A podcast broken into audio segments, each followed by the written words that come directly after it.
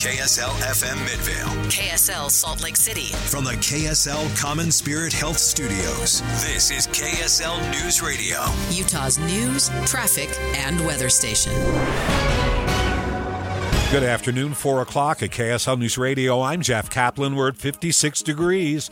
KSL's top story Utah is close, is just close, lets parents sue social media companies if their kids have mental health issues.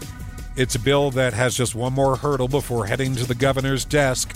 KSL News Radio's Amy Kobe begins our team coverage on social media under fire. The bill would let parents sue social media companies if their child developed mental health issues after using those apps. So, this is different from previous bills passed in Utah targeting social media companies. The bill's sponsor, Representative Jordan Teuscher, says they're not requiring anything from these companies, but if the companies use simple things like push notifications and curated algorithms with kids under 18, parents could come after them in court. The bill now heads to the full Senate after already passing the House. Meantime, the nation's highest court is considering new social media rulings. Maria Chaleos is live at the KSL National News Desk. Jeff, the Supreme Court today hearing arguments in a pair of social media cases that could redefine how this kind of content is regulated moving forward. The justices reviewing laws passed in Florida and Texas. Attorney for NetChoice, Paul Clement, argues the Florida law amounts to censorship. Florida's effort to level the playing field and to fight the perceived bias of big tech violates the First Amendment several times over. The court's decision could alter alter the nature of speech online. The feds have filed legal action to stop a proposed merger between grocery giants Kroger and Albertsons. Antitrust expert Eleanor Fox is also a critic of the deal. These companies will probably get a lot of bargaining power against suppliers and workers. And we know that the FTC is very concerned about that. The FTC says the nearly $25 billion deal would eliminate competition and lead to higher prices for millions of Americans. The death of a third college student in the U.S. this month, rocking another college campus. Police in Kentucky say an 18 year old student was strangled by a wrestling teammate in his college dorm room. This shakes us that this could happen even in this place of quiet and beauty but it, it, does remind us that we must always be on guard. That is Campbellsville University President Joseph, Joseph Hopkins. Live from the KSL National News Desk by Maria Shilaos, KSL News Radio. KSL News Time 403. Developing news on KSL. Utah State Representative Dan Johnson was taken away from the Capitol by ambulance earlier this afternoon. He had a reported medical episode on the House floor. Representative Raymond Ward, who's a doctor, helped Johnson and told us that Johnson couldn't see or speak for a couple of minutes. Ward said by the time the ambulance got to the scene, Johnson seemed to be okay. We'll continue to bring you the latest as we learn new details. Stay with us at KSL News Radio. Utah's going to start issuing more liquor licenses after a bill passed on Friday, but many Utahns are not happy about this. Families of drunk driving victims are especially worried about the ripple effects of having more liquor available in Utah.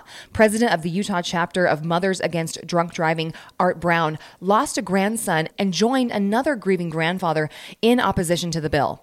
And we both, uh, Glendon Mitchell and I, testified at the hearing the other day that it is a big safety risk and they ought to relook at what they're doing. The bill specifies that there will be additional enforcement to help regulate those who have the additional liquor licenses. But Brown says he's going to take every opportunity in future legislative sessions to fight against it. Britt Johnson, KSL News Radio. Some Medicaid customers can't get their prescriptions filled at pharmacies in Utah because of a nationwide outage. KSL News Radio's Heather Kelly reports. Currently, Medicaid patients are having to pay full price for their meds if they can afford it due to an insurance info outage. Staff members from several Utah government agencies are working to get people access to their life saving medications. They are asking pharmacies to provide 30 days of meds at no cost while the outage is in effect. The reason, this is a little technical, the outage is the result of a cyber attack against a vendor which authorizes prescription payments through Medicaid. Life Flight is flying above Mill Creek Canyon near the Pipeline Trail. Unified Police say they're looking for an overdue hiker. They haven't provided any more details about the situation. It might look like black ice at 21st Street off of I 15 in Ogden, But really, a tanker truck spilled a mixture of fuel and drain oil onto the road. It is slick. David Reed with the Weber Fire District says crews were out trying to make sure none of it got onto the freeway. The UDOT crew is traveling that road trying to make sure there's no dangerous areas. A UDOT sand truck covered up the spill, but Reed says a commercial hazmat cleanup company had to finish the job. Well, snow is on the way tonight, ruining those spring like temperatures we've been enjoying. KSL meteorologist Kevin Eubank says this is going to be one fast moving storm. It's going to go in and out really quick. And so, while for a brief period, we're going to have some very intense snowfall at a rate of one to two inches an hour.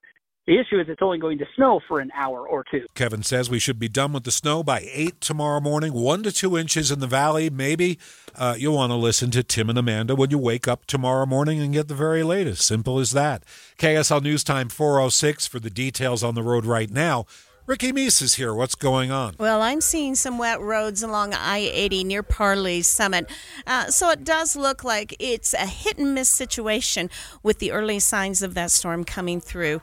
In the valley, though, mostly dry road conditions, but traffic getting heavy and slow southbound I 15, Murray and Sandy. Ricky Meese in the KSL Traffic Center. Thanks, Ricky. My minute's on the way next. Stay right here.